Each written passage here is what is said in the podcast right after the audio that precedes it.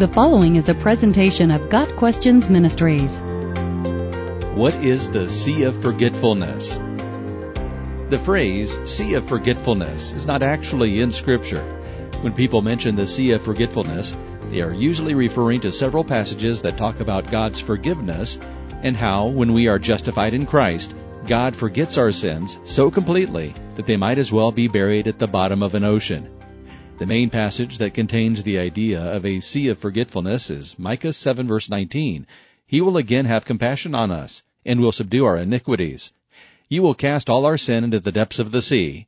Another verse, Isaiah 1 verse 18, says that God will make our scarlet sins as white as wool.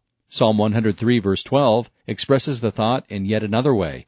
As far as the east is from the west, so far has he removed our transgressions from us. A sea of forgetfulness represents a place where our sins are sent very far away from us, so that they can no longer affect us. It does not mean that we as believers no longer sin, or that our sins are erased from God's mind. It only means that our sins no longer have any bearing on our salvation. Jesus' perfect life, sacrificial death, and glorious resurrection is the only means by which we are saved.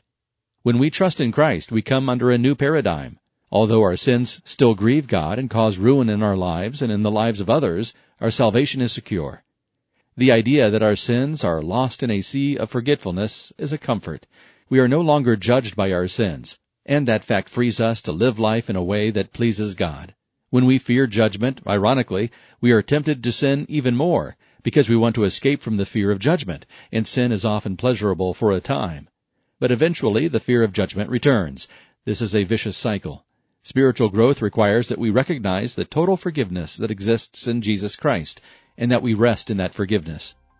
Many people do not believe they require salvation. They believe that they are good enough to reach heaven on their own merit, and they do not accept the truth about their own fallen state. These people are deceived, and they do not have a relationship with God. Every person needs God's forgiveness and salvation, a relationship based on dependence on His grace. If we admit that we are sinners and trust in Christ, he forgives and cleanses us. Our sins are no longer part of the equation and will not be remembered. Got Questions Ministry seeks to glorify the Lord Jesus Christ by providing biblical answers to today's questions. Online at GotQuestions.org.